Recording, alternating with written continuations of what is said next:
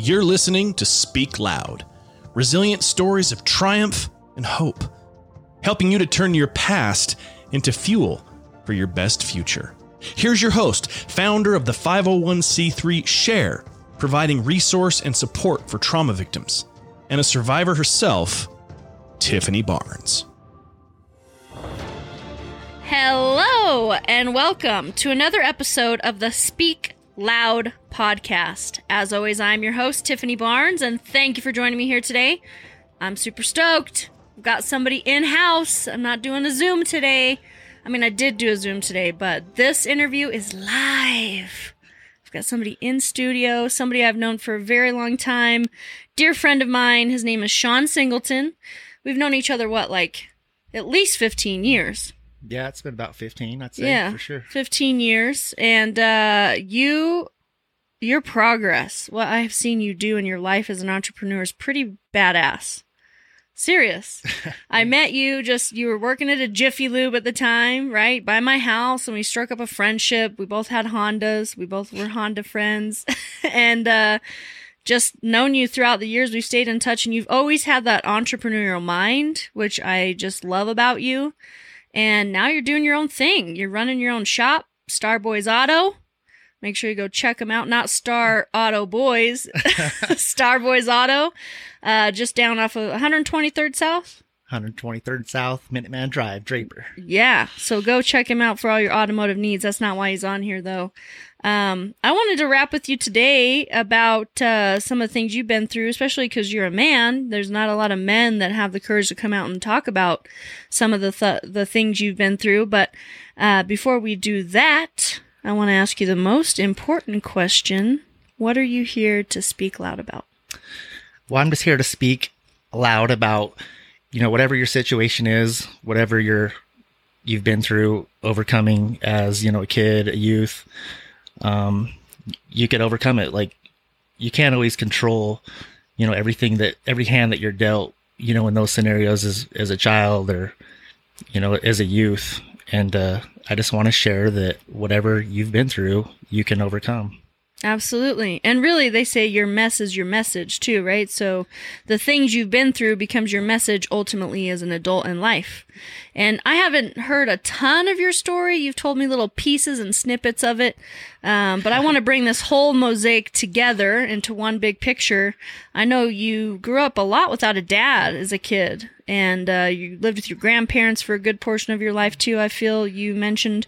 So tell me, what was it like growing up as Sean Singleton uh, back in the day? All right. Well, yeah, we'll we'll kind of start from the beginning a little bit. And the funny thing is, I usually don't I don't share this with a lot of people, so this is kind of like a little bit of a coming out, you know, as far as you know the the whole picture because people know like little bits and pieces, um, and but they don't know where it started.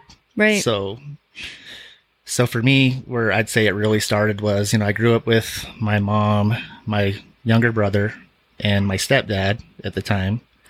The funny thing is, uh, I didn't know he was my stepdad until I was about eight years old, and my mom and him were going through a divorce. Oh wow. So up until the time I was eight, I thought, you know, it was one of those situations where I thought he was my real dad. Oh wow. Like okay. he was my dad. You know? yeah. And so I didn't realize I had a different dad and you know, until I was like eight and you know, my mom and, and him were going through a divorce and everything. And uh I mean, yeah, that was that was tough. So I think at that point it was pretty rough because it, clearly that's kind of traumatic as a kid to to learn Yeah. all that and uh to have a dad that you believe is your dad, you know, for those first eight years that, you know, I, I thought I was really close to. Um until they got a divorce and it was almost like overnight you know all of a sudden you know he's not my dad anymore he i seen him one time after they divorced and so i don't know it's kind of a kind of rocks you a little bit as a kid Yeah, that's your formative years. So you just like your earliest memory till eight, he was your dad. yeah like absolutely you know every Wow. dad dad stuff you know working on cars going camping learning how to fish you know just all those little little moments that you think you're sharing with your dad you know come to find out wasn't your dad i mean it, and i think it back then it clearly was it was a lot as a kid, but I mean, I think that where it really hurt though was like after the divorce and, and kind of being like tossed away, like, you know, well, he's not my, my real son, you know what I mean? Type of deal Yeah. because of, you know, my mom's gone and, you know, now we're on our own and, and, uh, my brother ended up moving in with him. Okay. At And that that time. wasn't his dad either. That was his dad. Oh, so okay. that's, so we are me and my brother are half brothers. Okay. I I mean I have uh, a few half brothers, or I mean I, he's my half brother, and then I had another younger half brother. We'll get to him, but um, and then some half sisters. I don't have any like real, you know, siblings or- biological no, bi- siblings. biological. They're all half brothers and sisters, but. So, anyways, that was like a really big deal, I think, for me looking back, because sometimes you got to like look back to wonder, you know, how you got where you got and things like that, why you went through what you went through hmm and girl, going through through all that, I didn't realize at the time maybe the impact it might have had on me because you're just in the matrix, you know. In those years, I feel like you're just growing up and and doing the thing, you know. But uh, so after that whole falling out, we ended up moving in with my grandma, and so that was, you know, fourth grade or so, and uh, I mean, I did pretty good at my at my grandma's. She was she tried her best, you know, to take care of me, but I think like I said, looking back, having that little fallout with my stepdad and that whole experience, you know, it really it kind of changed me. Right. Well, yeah, I can only imagine. So I want to like actually put some more detail to that. So did your mom just say, "Hey, we're getting a divorce and by the way, this guy's not really your dad?" Or how did you truly find that out? Did he tell you? And then he's like, "Hey, I'm not going to be in your life?" Or just how did that news land on your lap? Um, so actually, you know, I still to this day don't know. They just kind of had like those irrec- irreconcilable differences to where you know they just they were young. Um, my mom had me when she was fifteen. Okay. So I mean, it was she. They were super young. So I mean, so by the time you know I'm eight, she's only twenty three. And you're the oldest. yeah. Okay. So I just think they're really young, weren't weren't ready for marriage, and just had a hard time, you know, making it work. I mean, we lived in a trailer park, and I mean, we were little hood, and didn't have a lot of money, and you know, all those things at play. And so, just for whatever reason, you know, it, it just didn't work out between them, and uh, went on, turned the page, you know, went on to the next thing, and Sure.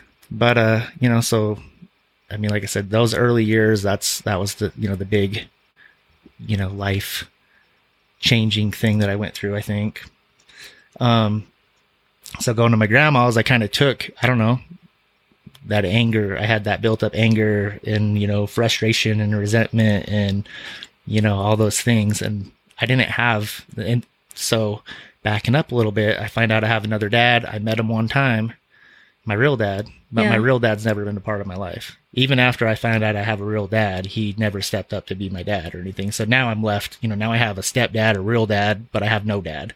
Right. All at the same Nobody's time. Nobody's stepping up to be in your life. Right. So I mean, my grandma was more than, you know, she's kind of the one that that really took me took me in and my mom didn't even live with us.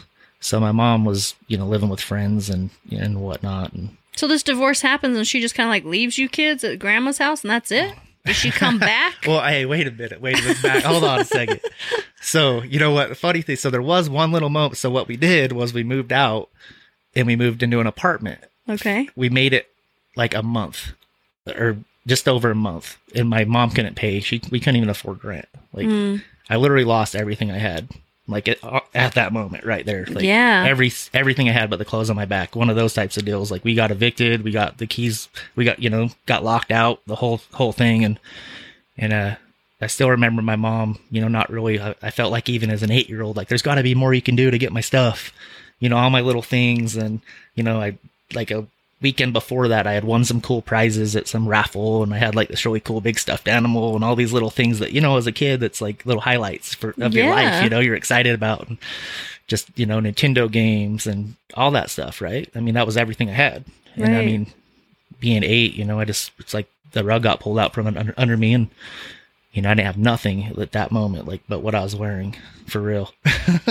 So talk about not only just having the rug ripped out from underneath you with a dad, Yeah. then your home environment's just like the same way. Yeah. I mean, you have nothing. So you probably have some attachment issues at this point, right? You don't want to Yeah. attach to anything because it's going to be ripped away from you. Yes, it's funny. I do. I did have attachment issues for a long time. I cherished every single thing I had. It Yeah. took me years, even just up until recently, to where I was finally able to like let that go, to Mm. where I to realize you know things aren't important. You know, people and relationships and family, and you know, there's way more important stuff than material items and possessions and stuff. Yeah. But for many years, I was always about my little things. If it, even if it was worth five dollars, you know, it meant the world to me because it was mine. You know. I do. I do know what you mean. but yeah, so so there was that little month, and then it was, you know, somewhere in that little month of getting kicked out and all that good stuff.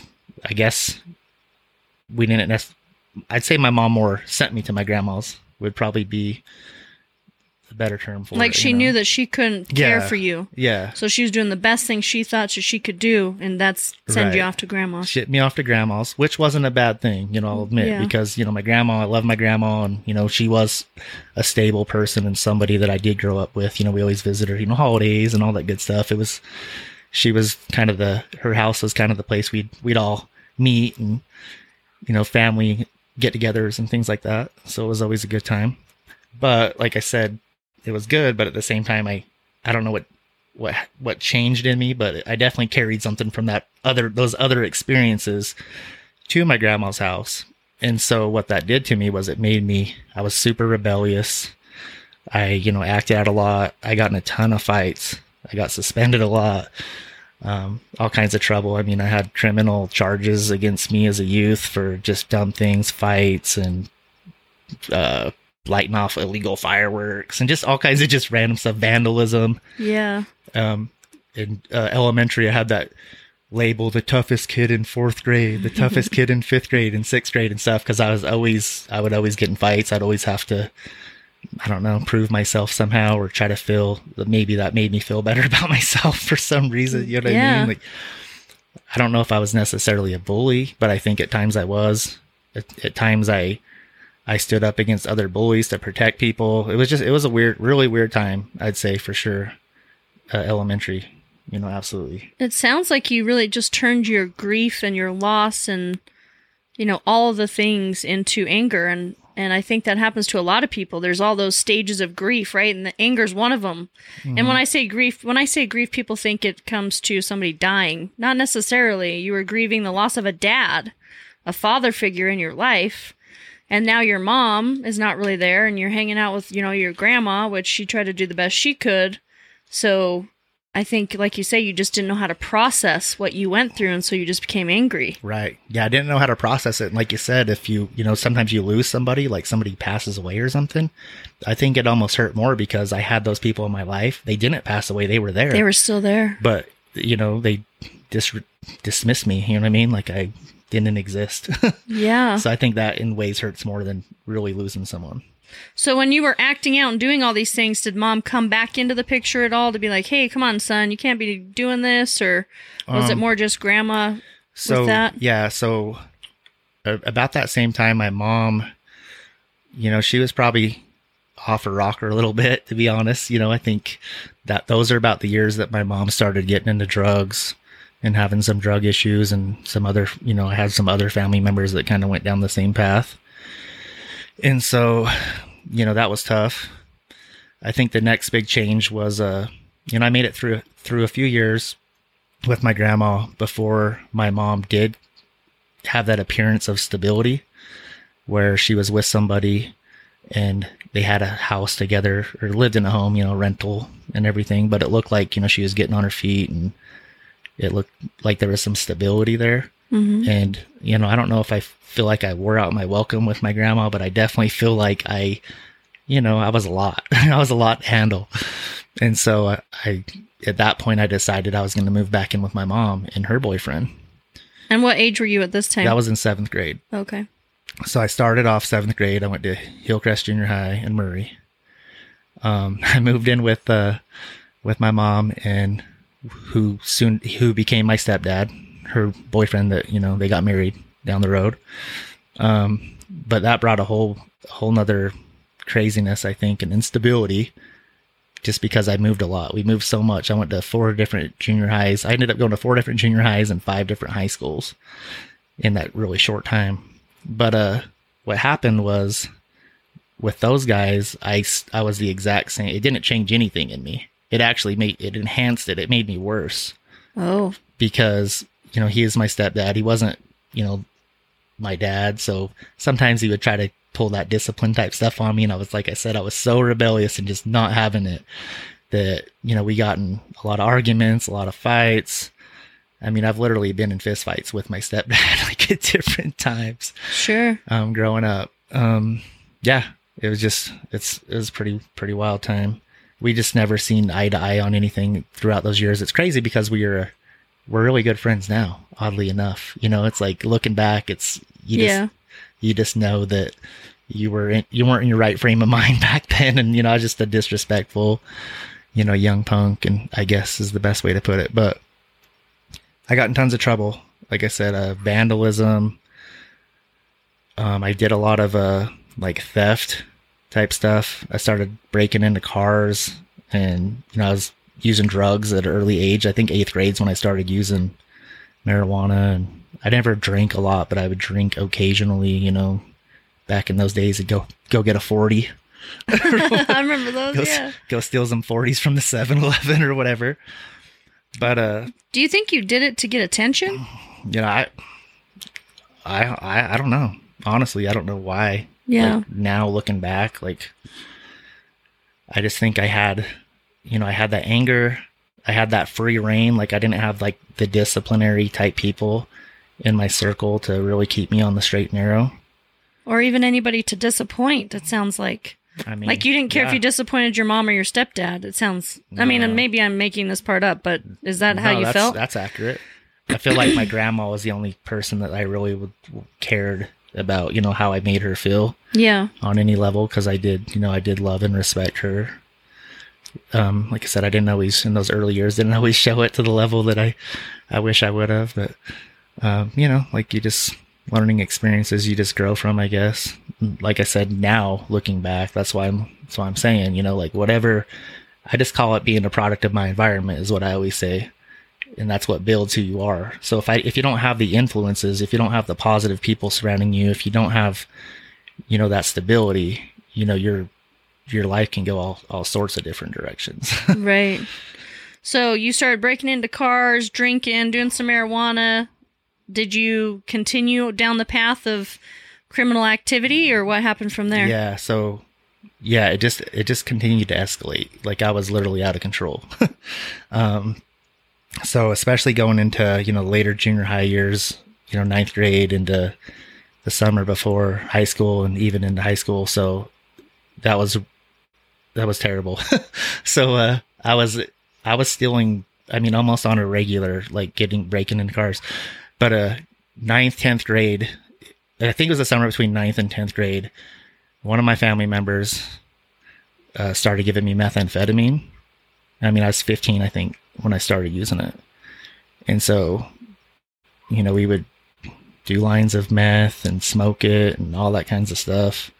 And you know how that gets you gets you all amped up and wired and get you tripping a little bit. And that's literally was like my medicine to go do these things you know these troubles you know breaking into cars and stealing cars and and other things. We i was really into graffiti at the time too. Like we were painting a lot of stuff and painting walls and just vandalism type acts i guess But you'd be hyped up on meth, so But, that was a big part of it too. Yeah. Yeah. So, I mean, that's crazy to look back and think this is a family member that gave me that. You know, I couldn't Sure. imagine doing that to my own kids, let alone any kid.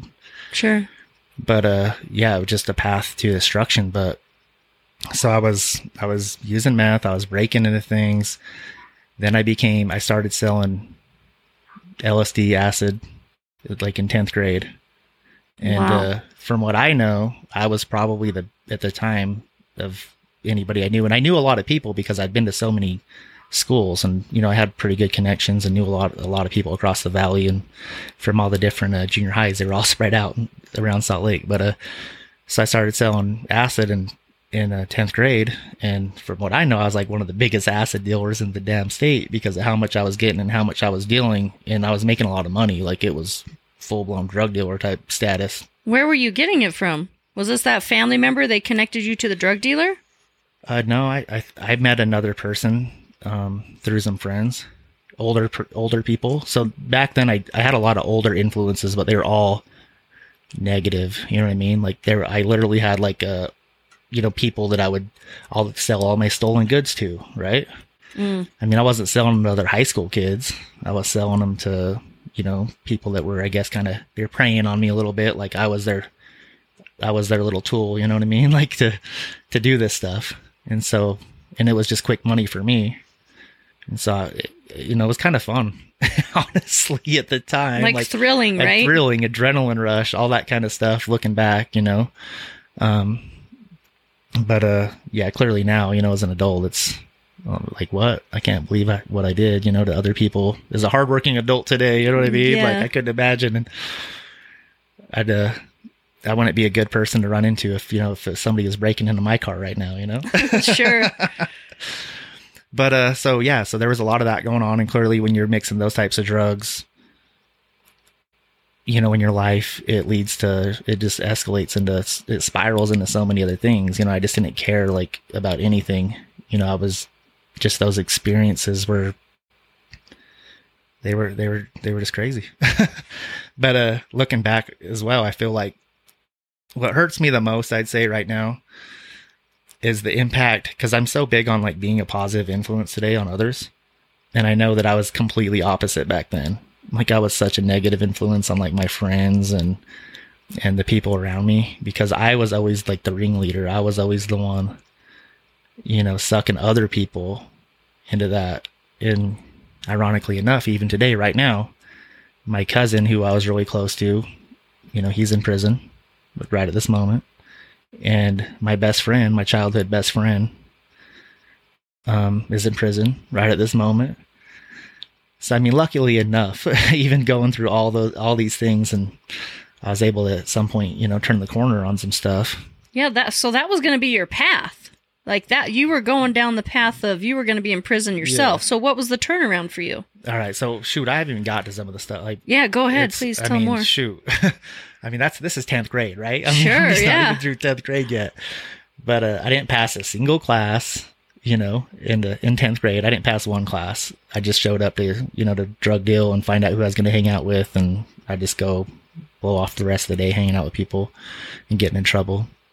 And then uh, it was pretty similar results in eleventh grade, 12th grade i started trying to focus a little bit more on on school because i think once 18 starts approaching it starts to become real like, Like I'm going to be an adult Like, and I- tried I- for adult things. i started feeling that. So Yeah. that's this is where the turnaround started. I started feeling okay at some point you know i'm gonna have to it's just gonna be me. You know i'm gonna have to take care of myself. And that's where i've i've always said you know you're you're a product of your environment because there's so many years that i you know all i knew was what i knew in the circle and the influences and it was all bad. Like it was you know i had like i said i had some felt some love from my grandma and you know some family and stuff but i wasn't learning anything from my family i feel like i wasn't gi- given direction i wasn't being pushed to to do anything or be anything you know i was literally thinking i you know i'm just gonna be happy with any a job any job you know mer- making minimum wage that was my aspirations you know what i mean just to sure. to start out with. You know what I mean? So um, it wasn't until I started, you know, until I was getting closer to 18 that I, I was realizing, all right, well, I'm at some point I'm going to have to, I'm going to be on my own, have to take care of myself. So I, I was start thinking, well, what am I going to do? and I think that's where it started kicking in. But at the same time, I was still doing all those other things. I just hadn't separated myself from it yet. So somewhere in the middle, I was about to turn 18 and I signed up for Job Corps just on my own. I think in, in school at some point there was like a presentation or like a little assembly where those guys came out and I remember at the time I was just laughing, you know, like there's no way I'm going to Job Corps. There's a dress code. There's, you can't do this and you can't do that, you know? Yeah, tell more about Job Corps for people who don't know. What is it? Yeah. So Job Corps is a government program. It's like a government trade school basically. And they also offer, um, a high school within it to be able to graduate so that that way, you know, you could graduate high school and have a trade to graduate from Job Corps. But it's just, you know, usually it's for um, at risk youth, and sometimes there's court ordered um, deals where, you know, the court sends you to Job Corps. That's part of, uh, you know, if you get in a certain kind of trouble or whatever, that's that could be part of your deal to go to Job Corps. But that didn't happen for you. You chose me. to go in. I chose to go. Um, luckily enough for me, I got away with a lot. Like I didn't. Thankfully, there's many things that I did that you know what I mean. Like I could have easily ended up in uh, detention or or jail Yeah. and been in a lot more trouble. So there was definitely some luck on my side. Like I, I don't think. Uh, I think for whatever reason, you know, what I mean, I had more purpose than than that, and so I'm glad that I, you know, took that, moved on, and grew from it, and I'm doing better now. You know. Sure. but then in Job Corps, I know you've kind of told me a little bit offline, like you became, like, weren't you the one that checked everybody's beds or something you were saying? Okay, yeah. So, like I said, I was always kind of like the, you know, I was kind of a ringleader of my friends. I was always an influencer, you know. Oh, Alexa, Alexa thinks we're talking to her. Anyways, go ahead. Hey Alexa, hey Alexa. But uh, so in Job Corps, with having that structure, right, that I have never had before, you know, having to follow the rules and regulations and all that good stuff, you know, to be be successful there. And I went in there knowing that, all right, if I'm going to go, uh, there's no option but to graduate, you know, be successful with it, get the most out of it. And so I go and I'm, you know, almost instantly become a leader amongst, you know, my peers because we're all the same age, you know, all similar but different. You know, a lot of them been in trouble. Some of them came on their own free will. Most of them were, you know, some kind of at-risk youth or ordered to go there. But I mean, I fit right in. I'm the exact same type of person as them, but I think I had some kind of leadership qualities that I didn't even realize that I had. And they uh, you also offer, you know, the training and, and stuff. You know, it's a program. Like they, there's a method behind everything to where they're trying to, that's what they're trying to develop out of these people anyway. You know, they want to turn you into, you know, good individuals and with jobs and, you know, be able to make it in society. Sure. And so I, I think I was only there a month or two and I became, they call it a white hat in, in the trade I was in, which was facilities maintenance. You know, I basically fixed everything on center and it's kind of a, you know, the jack of all trades type position where you got to kind of do a little bit of everything. But I was really good at it. I was, you know, attention to detail and crafty and, you know, I'm able to, I was able to work on stuff and, and it, it all came out high quality. And so they made me the leader and I was able to then be in charge of other people and be kind of be their coach. And I think I really liked that. And so I just kind of kept doubling down on it while I was there. And then I became the uh, president of my dorm Oh, wow. pretty pretty quickly. And that was uh 60 62 people, mm-hmm. something like that. And uh yeah, that definitely you know got me off to the right track. It started bringing me the taking me the right direction anyway. I still had it you can't drop all that stuff that from the past overnight. Right. So it was it was still hard. I was honestly still getting in a, a lot of trouble when I was at Job Corps, even though I was doing well. I was also up to some shady shiz at the same time. like, were you still slinging drugs or what were you doing? I think I was still. Mm, I wasn't selling drugs. I might have still been using them at times when we, you know, on the weekends and stuff with friends, but uh, I was still stealing things. I had so the bad thing about being in charge, you know, having that responsibility and being in charge of the position I was in is you're given all that responsibility, but you're also given access that uh you know maybe not everybody should have and th- them not know they don't they know nothing hardly about you when you go in there. They don't know what kind of stuff i was doing prior to going there and that sort of thing but at some point somehow i got the master keys no joke to every Uh-oh. single locker on the whole facility. And it's what, three different dorms? One two three three or four different dorms. No four dorms. There was two women's dorms and two men's dorms. And here i am in maintenance where I have access. Maintenance is the only trade that has access to every facility. because we get like calls for uh, you know you need to fix this in this dorm you need to fix the, this in that dorm and so now i have access to all four facilities i'm in charge of my trade and now i have the master keys to, Oh boy. to everything so yeah i'd uh, get in a little trouble with that so you're getting into lockers and so stuff. i'm getting into lockers i'm stealing valuable things you know if somebody brought like a laptop you know or something of high value dvd players. I mean i i took a lot of electronics from people. And uh also like we'd have like paydays where they'd give us it wasn't much like 30 40 bucks on you know like every other tuesday or something like that. That's when i would i literally just open locker after locker after locker just in hopes that somebody would just leave their money just in plain plain sight and was nobody was nobody like saying, well, maybe it's the maintenance guy Yes. taking all Okay, this? Yes. Yeah. Okay. We, we gonna get to that. Here we Oh, go. okay. so, so, so every time something high value like that, I mean, I stole laptops and different things, you know, like high value dollar things, and clearly they, they report it, and then they're thinking how it's here somewhere. How they gonna, you know what I mean? So they're thinking someone's gonna smuggle it out in their backpack or whatever, and so they'd search us all before we got on the bus the, for the weekend because we'd get to leave on the weekends. And uh, so what I do is I'd hide that stuff, like uh, in like the maintenance facility. I knew how to get in the maintenance facility without keys and things. You know what I mean? So what I do is I'd take some of the stuff, I'd stash it in the maintenance facility, and then I would, no joke, I would drive all the way back up. So I'd take the bus home, go through the whole process of them shaking down all of us and checking all of our bags, knowing they ain't gonna find nothing. And then I know, you know what I mean? Like, Yeah. I, I caused all of it, you know? And uh, so then I would drive back up. And uh, I literally had to park, hike up a mountain because this is in Job Corps. Weber Basin Job Corps is on the mountain in like South Ogden. It was kind of up there, you know, it's gated off. Like you can't just drive up there. You know, me going back, I had to be sneaky. so I'd park and I'd hike up the mountain and there's rattlesnakes and stuff up there. It's crazy. wow.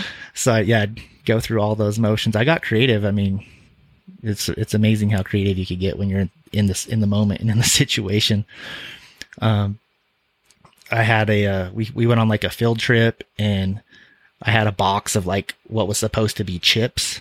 I acted like I was bringing from a like a a dorm party. Like, hey, I got all these extra chips. I'll just bring those. But it was only chips on top, and the bottom of the box is just full of like DVD player, uh, DVDs, and I got like a Nintendo 64 once. like, Wow. a bunch of so what what we do is like the one time we went to like Liberty Park or Sugar House Park, one of those, and uh, you know we're supposed to all be hanging out together. I just get off, we just get there, and I would just immediately hop on a UTA bus, run to my grandma's or wherever I was staying, and drop off all my stuff, and then come right back. so just getting creative and getting sneaky with the way that I did things, you know. and then who were you selling these to? Those same adults? Um, I think some of the stuff I was I was keeping and or you know laptops and you know like things that I couldn't afford things I couldn't afford to have. Um, so uh, yeah, I think I kept some of the stuff. Come to think of it, back in those days, but but then you know, and then other things.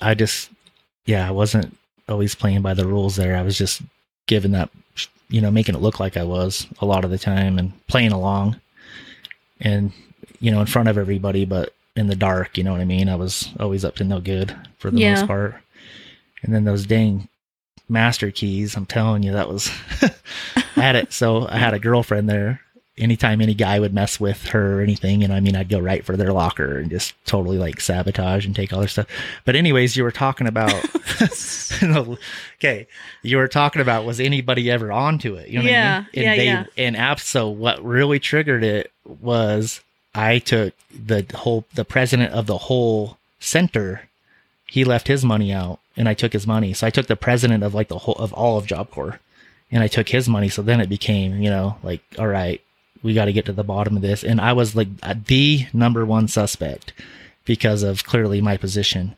And so yeah they pulled me aside searched my locker up and down. They wanted my key you know because they were trying to see if my key fit other other stuff.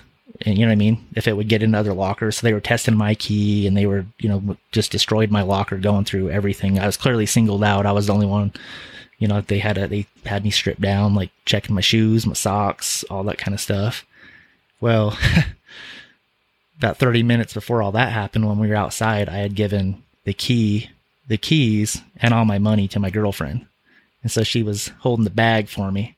Oh wow. and so I uh, escaped on that one. And then after that, you know, they, they, they never really couldn't really bring me down. And I think I calm, I kind of slowed down a little bit after that because I knew how hot it was getting and I didn't want to get busted because I was too close to graduation. hmm And so uh, I skated through that whole experience and uh, didn't get in any trouble. But I still have all the, you know, the accolades from all the positive I did. I was able to walk away with that. Like the white hat and the yeah, president. the white hat, being dorm president, and I was the MVP of of our basketball team, and we won. You know, my dorm won the championship and all that kind of stuff. So it was fun. Meanwhile, you're doing all this shady stuff in the back background. yeah. Wow. Okay, so then you did graduate. You got these accolades. Then where did your life take you? all right. This is all right. This is where I have one more one more really negative experience before I really started turning things around. So, like I said, I, the ex- positive experiences of Job Corps were good. It was you know a starting point.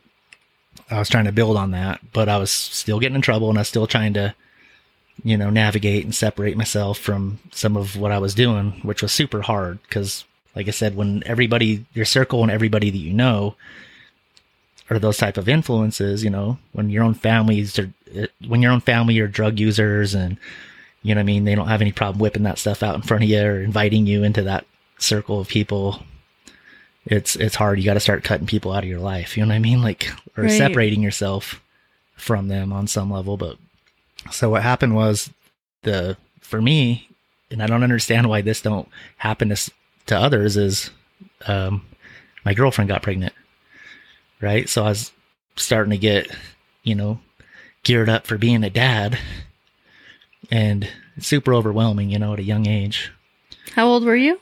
I was, shoot, 19, How old was she? 18, 17, Okay. 18. And, uh, but I wasn't done getting in trouble at the same time. So what happened was I was still using meth out of Job Corps. So I'm graduated. I'm, you know, I don't, still don't know exact, now I'm graduated, but I still don't know what I'm going to do with my life. You know, I mean, I, I graduated as a facilities maintenance technician or whatever. And so I'm just working a job as like a handyman, you know, nothing crazy Mm-hmm. working at like an apartment complex and luckily I didn't get any trouble doing that. I was minding my P's and Q's and wasn't disrespecting anybody's stuff or stealing anything and I was trying but like I was still using drugs and I was still hanging out with the wrong crowd and I was I was trying to do the right thing. So one of my little side hustles, I guess, back in those days was I used to fix potholes. You know, Okay. you just have like parking lots with potholes and and I learned that from one of my mom's druggy boyfriends. You know what I mean? He would do it like so Mickey Mouse, cheap, just earning that quick buck. And that's kind of like I was, I seen the checks, I seen the money and how easy it was to do it. So I was trying to do that myself. And, uh, so it's kind of like my little own business, I guess, you know, like my first entrepreneurial Yeah. little adventure and I was fixing those potholes. But what I did, I was doing good. I wasn't doing any of it legit. You know, I wasn't registered. I wasn't insured. I wasn't any of that stuff. I literally had business cards and invoices, you know, like that's it. And uh, I'm out hustling. And then what happened was I started getting deeper into bigger jobs that I, I wasn't even ready to do, but I was taking them on. So now I need equipment. Now I need this. Now I need, you know, all this extra stuff. And so I was biting off more than I could chew at the time for what I, my knowledge, what I knew how to do and the experience that I had. It just, it wasn't there for what I was trying to get myself into. And I didn't know how to, now you'd have resources, right? You'd have YouTube, Sure. you'd have all these, you know, all these resources to tap into to try to overcome some of that stuff. But I didn't. So I was just trying to, you know, navigate my way through it. But what happened was, and I don't even know where in the middle, it's kind of a blur, if I'm being honest, like some of this stuff right out of Job Corps, because I had so much going on at the same time. Like, on top of, you know, I was trying to do that, but I was also, you know, methed out at times and just high as a kite and still robbing and stealing. And I mean, I had uh, a fake ID, like, what's it called? Like identity theft type stuff going on. A lot. Like it was a lot. So it all hit me at the same time. It's hard to think about the exact steps of what took me to this point, but I just because, like I said, it's all a blur. And when you're under the influence of some kind of drug and stuff, it's it gets crazy. So at some point, I I burglarized a business. like and- broke in in the middle of the night. Yes, yeah. Okay. And I was like, you know, I was I was high and I burglarized a business. I stole a bunch of equipment. And then uh, at the, around the same time, while I was doing the fixing potholes and the asphalt stuff, I had used a fake ID to rent a bunch of equipment that I probably had no business. I barely even knew how to use, and I was so young that the people the people uh, took my license plate number and stuff. I was using a fake ID, fake name, all that stuff. But what tied me to everything was they took my license plate number. So all at, at about the same time, all this stuff hit where I burglarized the business. I used that fake ID to take some of the stuff to the pawn shop. I also used that fake ID to rent that other equipment. And so it ti once you know they ran the name for the at the pawn shop and they ran the name at the rent the equipment rental place and then it but they had my license plate you know because they had are- they had been on the guy's name that i was using you know identity theft. It was some dude i didn't know. I just did an id that i found. Hmm and i was just trying to pass it off like that was me. It all tied together and then the they had my license plate. So that's how we're they you know they got me. So um yeah they got me. They had you know all the evidence they needed once they put all the pieces together because of that. And no joke i'm one 19 i think i'm still 19 years old when all this stuff hits 19 years old and now i'm charged with seven felonies Like, did they come to your house and Oh, find yeah. you? oh yeah And and your girlfriend at the time's pregnant. mm-hmm. Oh wow. Yeah, so yeah, they come knocking and uh they got me on on all that, you know. So I mean, I immediately went to jail. I think I spent 14 or 15 days in jail and then had to do all the, you know, whole, all the pleading and all that kind of good stuff and I think all in all when I got sentenced, we were able to reduce all that stuff down to two felonies, two felony convictions out of 7 and I ended up doing, you know, I think I got like a 60 or 90 day Like sentence. probation. I, no, I went to jail for. I, Oh, I legit spent like 45 days in jail. It was all nothing too crazy, but it's enough. it was enough for me for sure. Because I remember that, you know, in the meantime, baby's on the way. I have a, my baby's born.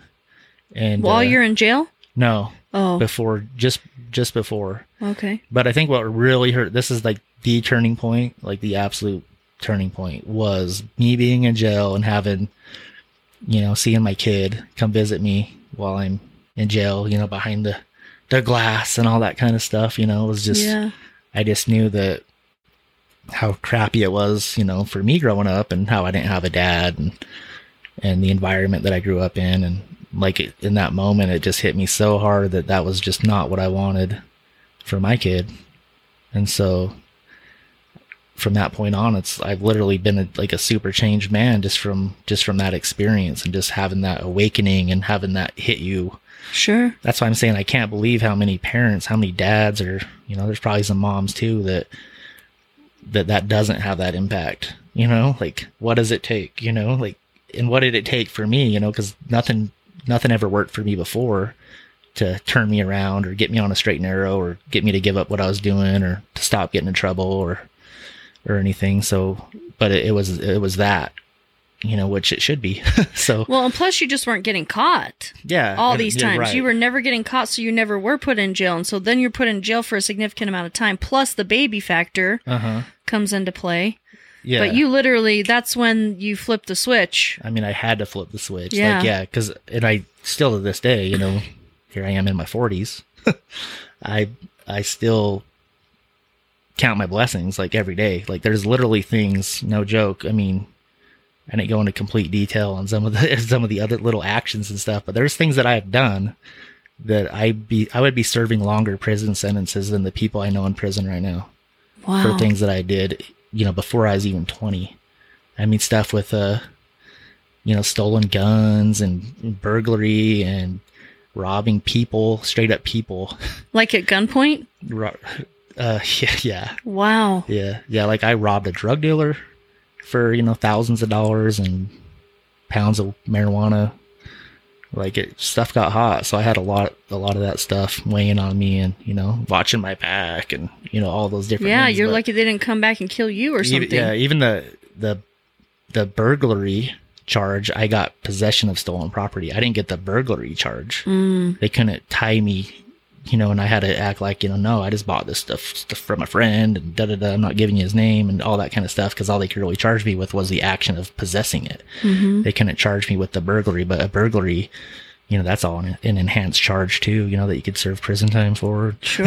I mean, all those things. So, like I said, I've, I still to this day count my blessings. I'm just you know happy that I made it through those days, and uh, you know, like I said, I I mention it on, almost on a regular basis that there's things I could have been in prison for. So it's like when people are in prison, I I look at it differently now because you know not everybody's as bad as they may be maybe what their charge says they are Mhm. you know, because I'm like, I've been through all those things or worse.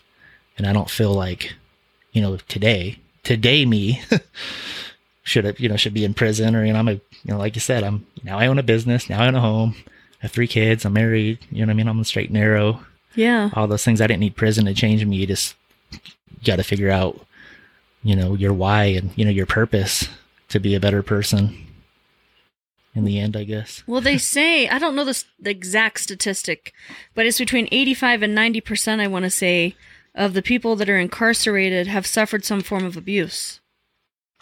So if you think about it, you were a product of your environment, and a lot of what you went through was because you didn't have a lot of parental guidance, you know, a father figure in your life. You had a lot of anger, you know, so these things happen to you. Abuse in a way, right? Yeah. Abuse, you know, mentally and emotionally, I would say Right. um, that you just and you didn't have you know your mom saying don't do drugs she's like i do drugs go ahead do drugs you know type thing and so um it's just interesting to me that you know you really kind of struck a chord i had a little epiphany there where people who are in prison they probably suffered some form of abuse in their life and mm-hmm. some very traumatic experiences and they've never learned to deal with it and so that's their way i'm not saying whatever they did was fine Right, right. but again product of your environment Yeah, no, I'm a big believer in that. And I mean, yeah, and then to add a little extra to it, yeah, during those days when I was using drugs and, you know, stealing stuff, it was directly, you know, with my family. You know, I was mm-hmm. using, you know, it was my closest people to me that were supplying the drugs, the closest people to me that knew I would, like, if I went stealing stereo stuff or whatever types of things that I was getting into, I, I could walk into, my house at you know in the middle of the night you know midnight one two three in the morning and shoot there was a good chance that my mom or or somebody was still awake on drugs themselves. Sure. And i'd literally be showing them what i just stole you know like here look check out what i got so there wasn't anybody to to coach me in a different direction or and, and set me straight you know Where are those people now? Are they still doing drugs? I think they're still probably light drug users at least, but I've, you know, I'm, I talk to my mom on the regular and think she's doing good. Some of the other people, um, maybe not so much, but I've also, you know, wised up and like I said, you got to cut some people out. You got to limit your time with people and Boundaries. they're not those, the people that were my influences back then are definitely not my influences today. You know what I mean? Right. So like I said, just had to I had to grow myself and like I said, having a having my baby on the way and just knowing that that's not the father that I wanted to be was that big moment in in my life to to learn and grow from. and uh I'm glad I'm glad I'm glad it happened. I I I joke that like my daughter saved my life because if I wouldn't have had her, you know, like what what might I have continued to do? How what level would I have taken it? And to me, you know, I was so reckless that I I would have done damn near anything, just on my own or like having those influences. You know, like I mean, and it was it was close.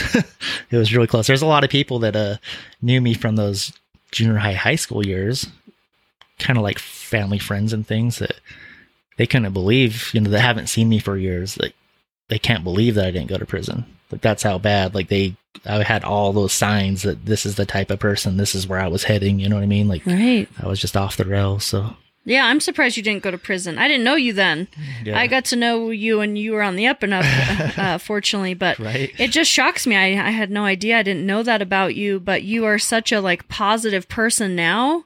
And to see the things that you invest in in yourself to grow and the way your kids have turned out, your two girls, I know you got your little guy, he just turned five, right? Mhm. and uh, to see the impact you're being on him and in his life you're it's almost like when you've been through those things you do everything to be what those people were not right? So you're like there for your son. Yes. he's priority. I know you spend every waking moment you can with him and making lasting memories and teaching him good you know uh, human qualities. So Right.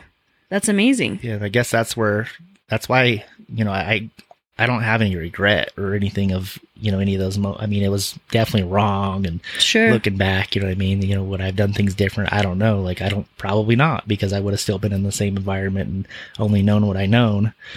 And so you know, I, all you could do was learn from those experiences and grow from them and find different ways to apply that knowledge to you know today and the people around you today. So I mean, you know, that's you're right. I mean, I it was good it- in a lot of ways. It was good for me. Like hmm looking back now, you know, as as wrong as it was, it's made me you know, who I am today by going through that. And I you wouldn't feel- change a moment of it I just feel like so much stronger. Like when you've been in those types of, you know, the depths like that, the darkness. hmm You know what I mean? Like I feel like I could definitely navigate anything in the light a lot easier because of, you know, being in those moments of such negativity and you know and, and all that and going through those those experiences. Like if you could get through certain things, then it just makes you a stronger person, right? And I know many people's gone through a lot worse and you know abu- different forms of abuse and all those things, but but not everybody is able to bounce back from it. I notice though too, you know. hmm Some people it makes soup like a lot stronger, and they use that and they grow and it it helps them become a stronger person. But then sometimes you know people can't let things go, and they never, I don't know, they never have that moment where something really hits them right to where they could uh, turn the page on something and, and continue to grow themselves from from all that.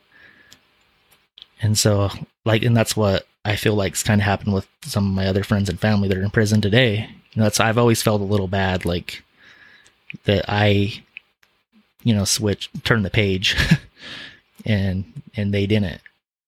but they had that opportunity they had the opportunity, yeah. But like I, like I said, I just being that negative influence back then, I feel like I kind of took them down that path, Mhm. and where I was, I had that moment, and I was strong enough to overcome.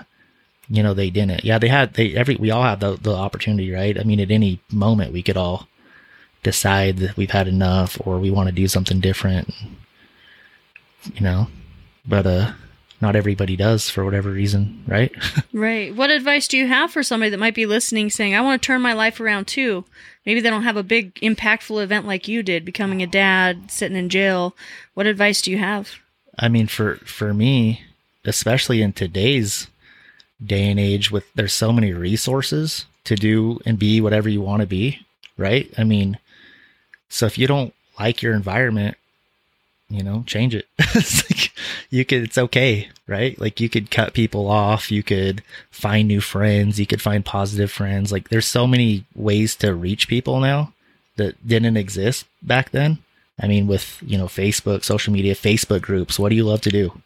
I mean, do you love uh outdoors? You want to go camping? You want to go four wheeling? You know, whatever it is, like there's a group for that and people in that group that are going to be, you know, po- most likely more positive influences than than uh where you're at right now. Maybe not, but you got to take the action. That's the main thing. Like you have to decide for yourself that you've had enough of whatever it is and you got to you know take that path just take take that action to change your trajectory Mm-hmm. because you know it's just not going to happen on its own like right right. i like you have to kind of force the issue a little bit and and just do it and like i said there's so many resources so many people that uh that would help too you know what i mean and i don't remember any of that being a resource in my younger years Like who, where would you go for help? Who would you talk to Sure. as a kid or, or whatever?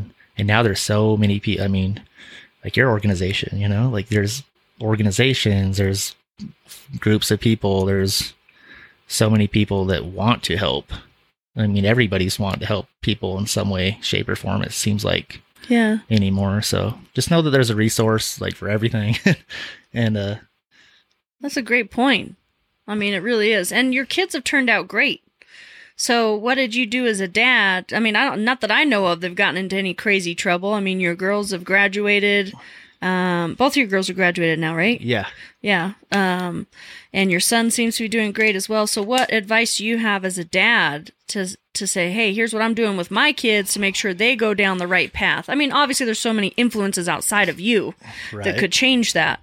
But what advice do you have? I mean, for me, it's just you have to make sure that they that you show love first of all. That they Mhm. gotta you gotta show love, and uh, I think you doing that. You do that by being there, by listening, um, being someone that they could talk to, um, creating positive experiences, um, coaching them, you know, showing them new things. Like I said, I wasn't trained for any of it. You know what I mean? As a dad, I didn't know how to be a dad Mm-hmm. and I feel like I get better at it every day just because you know what I mean all the experiences of going through man two girls was rough especially Yeah. at a young age and then everything that they'd been through growing up and but uh you know I don't I'm not super super parent or anything I don't think by any means but I mean I just I mean I just make sure that they know that I'm I'm there and they know that I'm there Yeah, I can see you're very times involved in their lives, which is very yeah, important. I mean, just being yeah, being involved. You just have to show that they they're important to you, that they matter. hmm And I mean, I think you know we all sleep better at night knowing that there's love right. and we all care about each other and that we'd all do anything for each other. And yeah, I mean that's that's that's what it is right there. I think you know. I got a couple more questions before we move on to 20 questions because we're running out of time, unfortunately. the first question I have is What do you know for sure? What do you know for sure? What do I know for sure hmm about anything? Just what do you know for sure? I mean, up is up, down is down. What I know. All right. What do I know for sure? That's a tough question, dude. For real. Like, You can answer your own question. You know for sure you're a product of your environment, right? I mean, we all are. Yeah. Definitely. Yeah. Um, I think you've said plenty of things in today's conversation. yeah, no, I mean, what I know for sure? So, yeah, I mean, kind of keeping it with what we're we're talking about. Like one thing, and you said it that I absolutely love is your mess is your message. hmm I've heard that a lot lately. Yeah, I think everybody's so afraid, embarrassed, you know what I mean? Or, you know, they don't want to talk about traumatic experiences or things that, you know, maybe they did, you know, like get in trouble, having multiple felonies or whatever, whatever it is, right? And I've felt like that for a long time. You know, I, I never, I just told you before we started that, you know, this, I don't talk about this kind of stuff usually with Yeah. people, pretty tight circle, you know? Well, and this is your first podcast. and my first podcast. So, And you the know, first time you've ever- party. yeah. So? Here we are. First time you've ever shared it. But uh, yeah, your message, your message. I mean, you, you don't know how what you've been through uh, and and how you've overcome certain things could, you know, maybe positively affect somebody else. I mean, it could be one little thing that somebody hears, right? I mean, Yeah. who knows? But yeah, your message, your message. Like, there, I don't think there's anything wrong with with uh, sharing whatever positive, negative experiences you've been through. I like uh, when they say that you're going to be judged either way. Like you're going to be judged. You could be the most successful person in the world, and you know, fifty percent of people are going to hate you, and fifty percent of people are going to love you. So, I mean, It's a good point. you're going to have your people and that love you, and you're going to have your people that don't. Yep. so all you can do is just be you. And what are you hoping the audience is going to take, or the listener is going to take away from our conversation today? Um, I mean, I would just hope to think that you know, if you, like I said, if whatever your environment is, that it's that don't have to be your story. You know, if you're especially if you're in a negative space, or you know, life isn't going the way you want it. I mean, we could we could rewrite our story any day Mm-hmm. at any moment just by deciding that we're going to do it and just taking the action needed to do it and then and knowing that there's so many resources to help you along the way in that journey as well. Every day is another chance to turn it all around, as I like to say. Exactly. Another opportunity. All right. Uh, let's say somebody wants to find you. They want to reach out to you. Your stories inspired them. Maybe they want to come check out your shop. Give us the deets. I mean, you know where the shop is. yeah, 123rd One- Minuteman. Yeah, one two four seven zero South Minuteman Drive in Draper, Utah. Yes, yes. But uh, I've been being, I've been trying to be a little bit more active on like social media, sharing my story and stuff too. Sean Singleton eight hundred one. okay. Um, you That's know. the Instagram. yeah, yeah, on Instagram. And do you do a lot of Facebook too? A little bit of Facebook. Yeah, you just look me up, Sean Singleton. Okay. But yeah, that's been fun. Okay. uh, let's move on to 20 questions, if you will. Please choose a number between 1 and 20. I'm gonna go with my favorite number, number three. Who was your famous childhood crush? Um, Alicia Silverstone. Really? Yep. Nice. People used to tell tell me I look like her, so you know. Uh. Yeah, no. Uh and that's you were the one that hooked me up with Stacey Dash, who was a couple episodes back. Well, it's going to be more than a couple episodes back by the time this airs. So she was on uh Clueless with yes. with Stacey Dash. Yeah. No. Yeah. Exactly. No, I like Stacey. Stacey Dash was kind of a childhood. She'd be like a number two. Very So cool. I like that movie, Mo Money. Yes, I still need to watch that movie. I know you've told me I still need to. But thank you for coming on. I know this wasn't an easy thing for you to get on here and share, but I do know that your message is going to help so many people out there. Um, and and keep spreading your light. That's what you're doing, sharing your story, uh, doing what you're doing as an entrepreneur. You know, I always love just chatting with you about business stuff, and um, I just think you're a really amazing person. So it's an honor to have you here, and. Uh, as always, you guys, you are worthy, you are enough, and keep on shining your light. Have a great day. Thank you for listening to Speak Loud. If this message resonated with you, please feel free to share it with anyone you feel could use the support. To find out more information about Share, our movement, and to join the cause, please visit sharethemovement.org. Until next time.